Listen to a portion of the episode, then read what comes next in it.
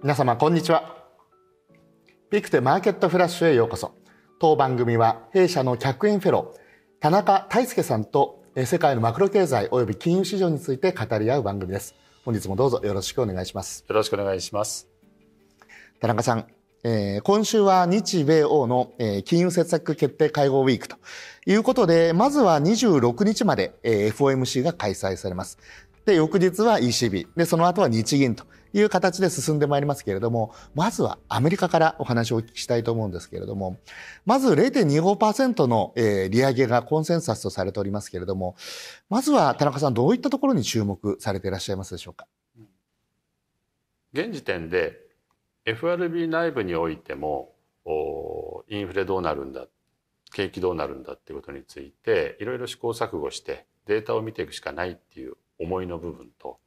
でもインフレの最終局面でしっかりと鈍化させるためには高橋姿勢を崩すわけにはいかないっていう部分とこれ両方が相まってるんですね。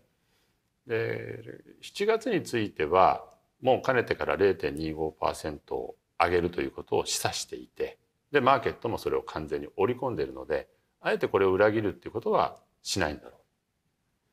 う。塚本さんおっしゃったようにじゃあ年内残りの部分で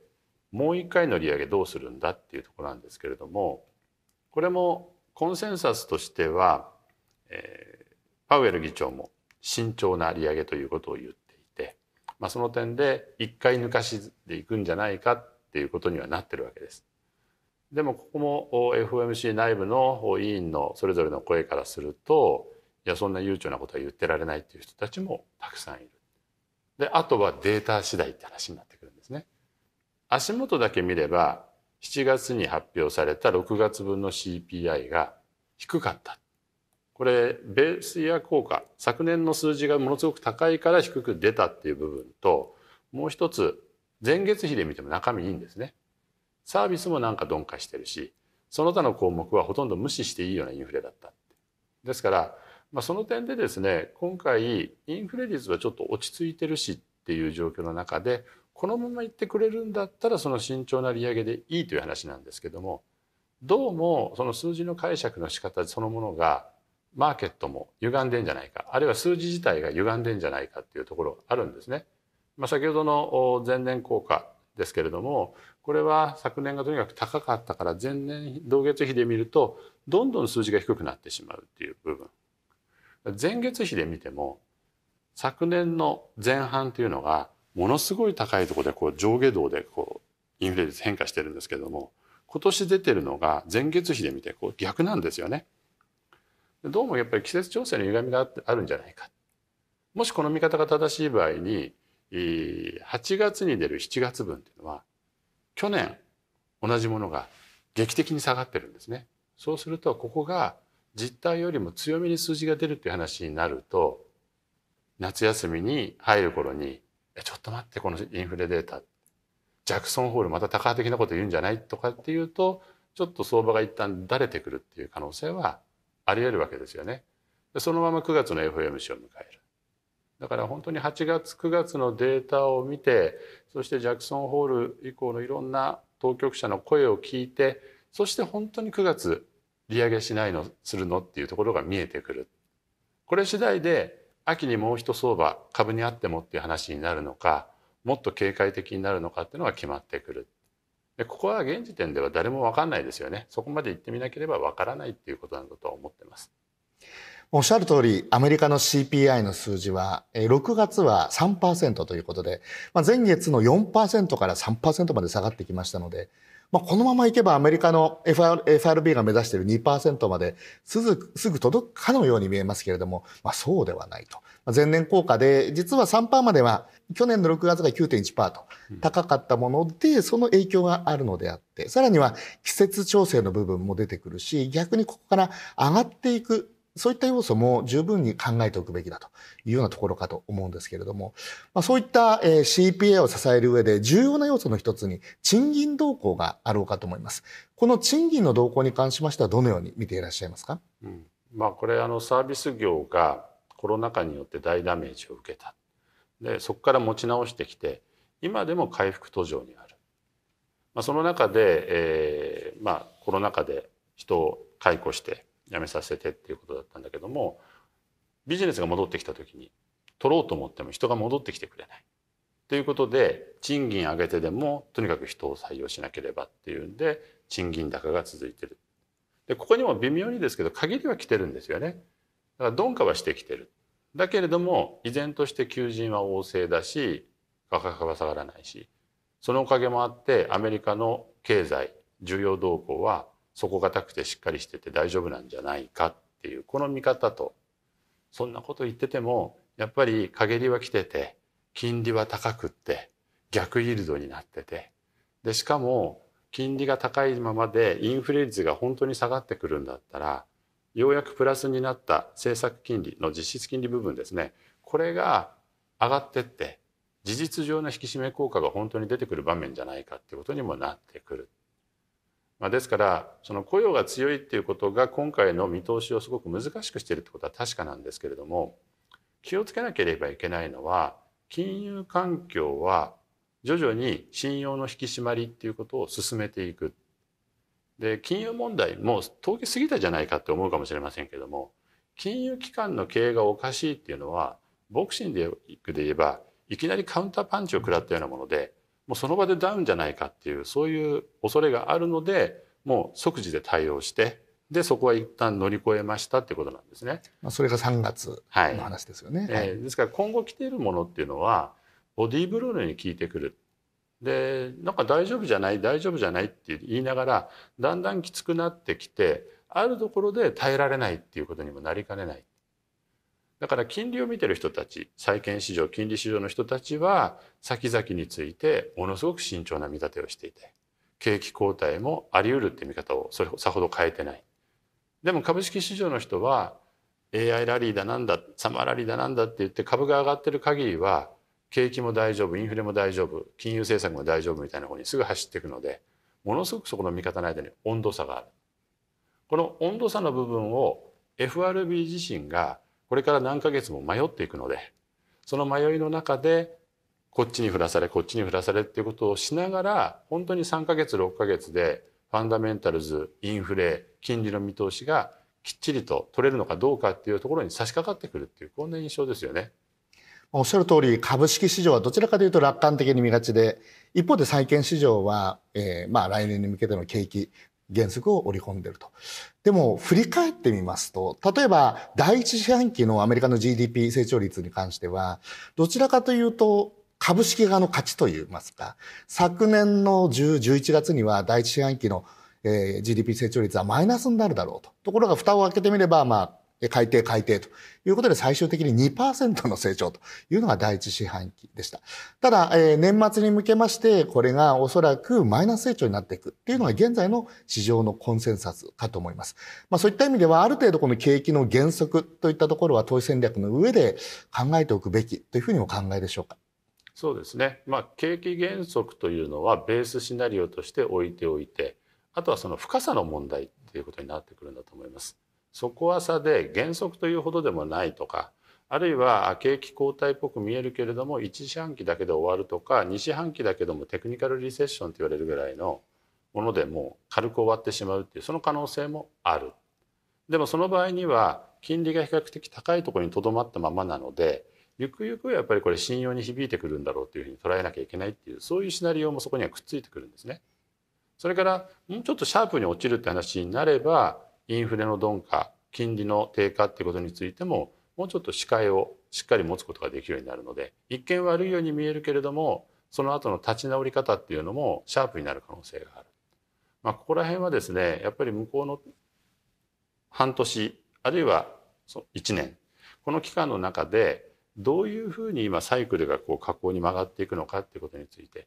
いくらかでも見極めができるようになるだろうってこんな感じですね。私自身驚いてるのもさっきのサービス業で雇用がしっかりしてるっていう状況からサイクルのカーブの曲がり道ですねこれが本当に間延びしてるもう昨年の終わりぐらいからほぼ同じことを言っていてまだ曲がりきらないっていう状況が続いてるんですよね。これは FRB だって迷うだろうってやっぱり思いますよね。おっしゃる通りで、特に年末にかけて、例えば金利市場が織り込んでいるこの FRB の政策にしましても、先ほどお話があった6月の FOMC までは、いやいや、年末にかけて景気が鈍化するから、利下げが行われるんだと。ところが、その後2回の利上げっていう話が出てきてから、まあ、年末までは金利はもう高止まりになるんだ。という方向に急速に上がってきて、でそれが例えばアメリカの2年国債利回りの上昇。でそれが、えー、為替で言うとドル円って言いますとドル高円安の一つの大きな流れを形作ってきてるんじゃないかなというふうに思います。でそういった中で、この為替を考える上では、今度は日本の金融政策についてもちょっとお聞きしたいというふうに思うんですけれども、やはり為替市場に影響を与えてくる、えー、というのは日本の金融政策の部分もドル円に関しては大きい要素を占めると思うんですが、そこについては今週末どういうような政策決定会合で結論が出ると見ていらっしゃいますか、現時点で日銀会合7月に YCC を見直すかどうかということについて、まあ、おそらくマーケットでは23割ぐらいはやると言っている。大半の人たちは、まあ、今回見送りで10月ぐらいまでにはやるんじゃないかというふうに思っているっていうこういうところだと思うんですよね。でここは YCC の見直しっていう実質的に金融政策としてのインパクトがあるものなのかどうかっていう日銀自身もあんまりそこ重きを置いてないように思うんです。なんだけれどもやっぱりそれを変えるということの象徴的な意味があるから日本銀行がそれを実行するためには確固たる意思というものが必要になる。ところが状況が非常に曖昧で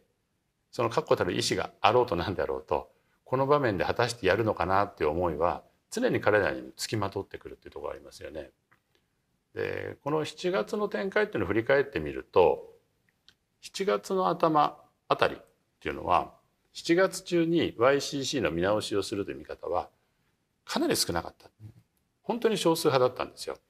ところがあるところから急に盛り上がってきてやるんじゃないかやるんじゃないかって話になってきた。なんでって言ったら円高になったから。で円高の手前から株安になってるから。私の目から見ると株高の時円安の時にはみんなそんなものを無視していや7月ないよっていうスタンスだった。ところが円高になったから株安になったからっていうとそれが怖い。ここで YCC の見直しされたらもっといくんじゃないかってもっと怖い。だからあの実際に YCC を見直しするっていう織り込み方っていうのは確率の問題じゃなくて単に円高怖い株安怖いって言ってるようにしか聞こえなかったんですよ。だからまあその辺ですねマーケットっていうのは相場の次第でそういうふうに情報解釈を歪めてしまうっていうところがある。で逆に言うとですねあの145円までドル円が行っていた日経も高かったで海外見るとアメリカの経済しっかりしてるしアメリカの株も上がってきてるしで金利に先高感があるからドル円も高いしっていうこうなってると日銀は比較的自主的な判断としてこの辺りで YCC 見直ししようかってことも実際に余地が出てくるんですよね。ところがドル円が反落して137円だ8円だって急激に落ちてしまった。日経平均何日にもわたってずっとグズグズして落ちてきてしまった。こういう時に YCC の見直しって言ってさらに株安円高促したら日銀のせいだって言われかねない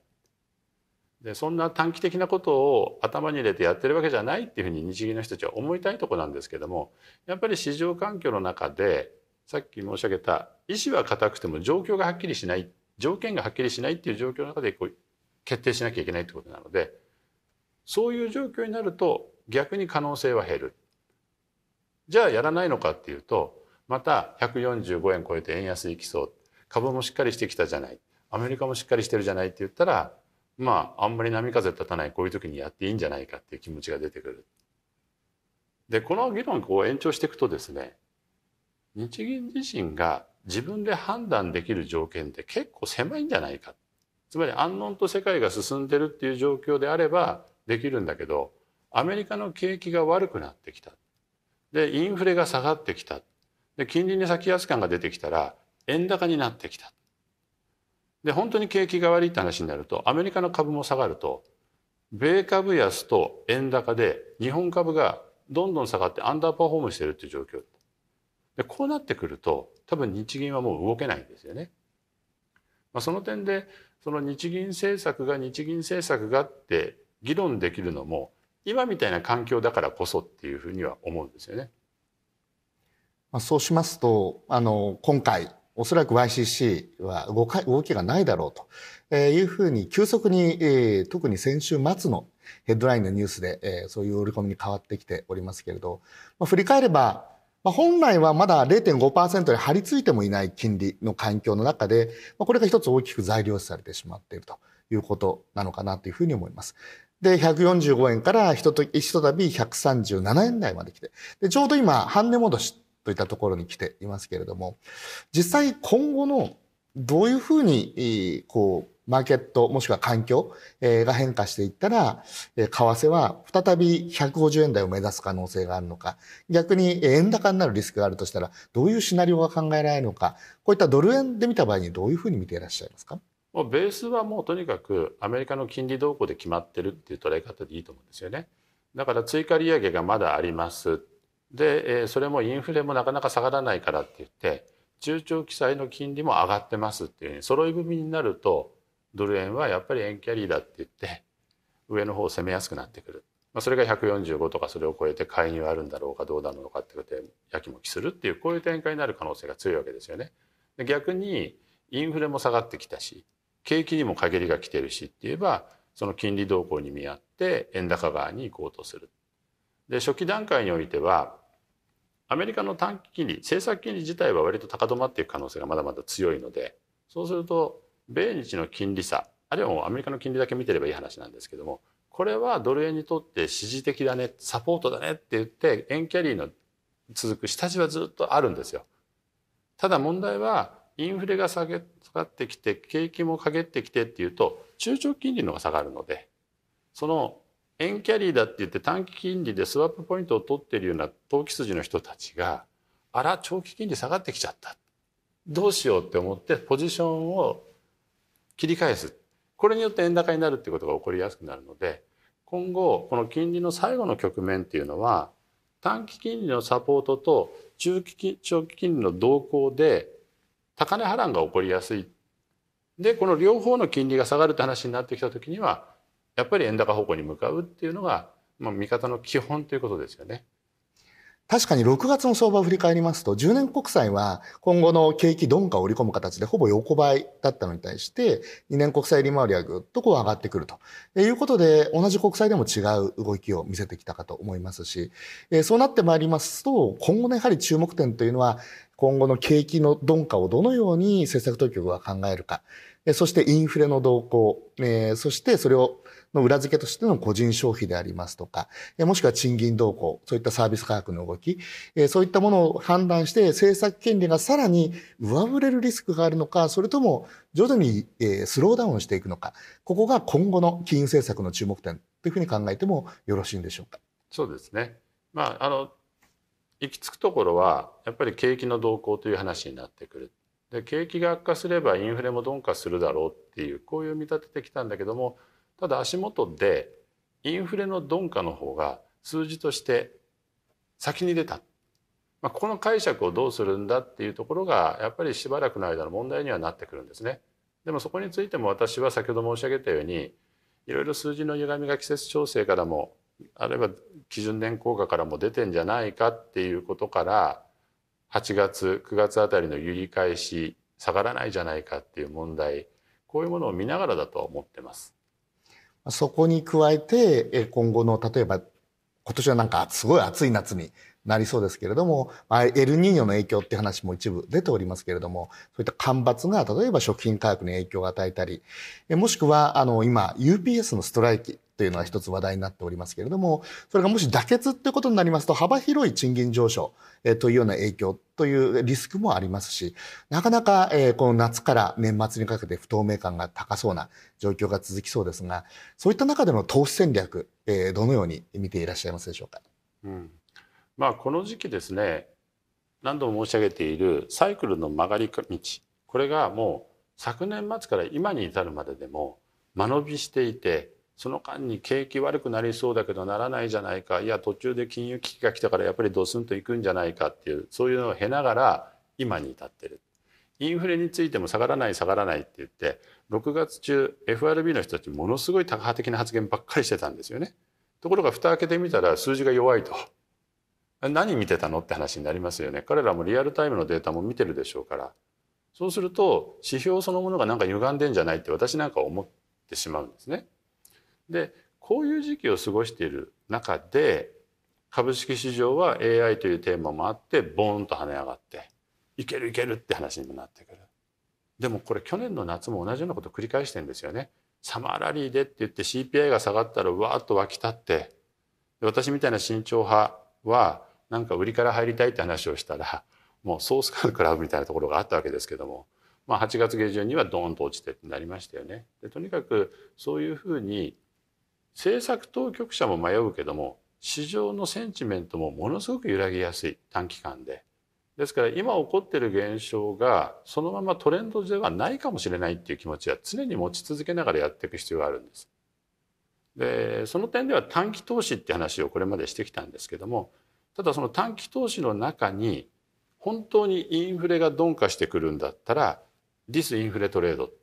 まあ、株の中でもこういうところって救われるよねっていうものがいろいろ出てくるわけですよ。それからそこに生成 AI というテーマもあってっていうサイクルを超えたようなトレンドっていうのも出てきてるんですね。それから債券に関しても昨年のもう年末ぐらいのところでは一旦イールドハンティングにベストなタイミングだって言って買ったでその後金利があまり下がらないからすぐさま債券値上がりするっていう形にはならないけどもでもあの高い金利ずっと享受できてるでしょ。で今買っても結構近い金利享受できるんですよっていう状況が続いている。だからやり方次第でですねいろんな投資っていうのはそこでできるんだっていう状況が続いてるし新たな投資機会も生まれてきてるということを踏まえてこれから先いろいろ陰りが来ても悲観ばっかりじゃなくてそこに本当にチャンスがあるんだよっていうことを見ていく場面に入っていくんだそういう目で慎重だけどもとにかくポジティブに見ていくっていうのがこれから半年なんだろうというふうに思ってる次第です。ありがとうございます。えー、今週はまさに金融政策ウィークリーということで、まずは景気動向、そしてインフレへの見通し、でそれに対して市場がどういうふうに動いていくのか、非常に注目の一週間かと思います。本日もありがとうございました。ありがとうございました。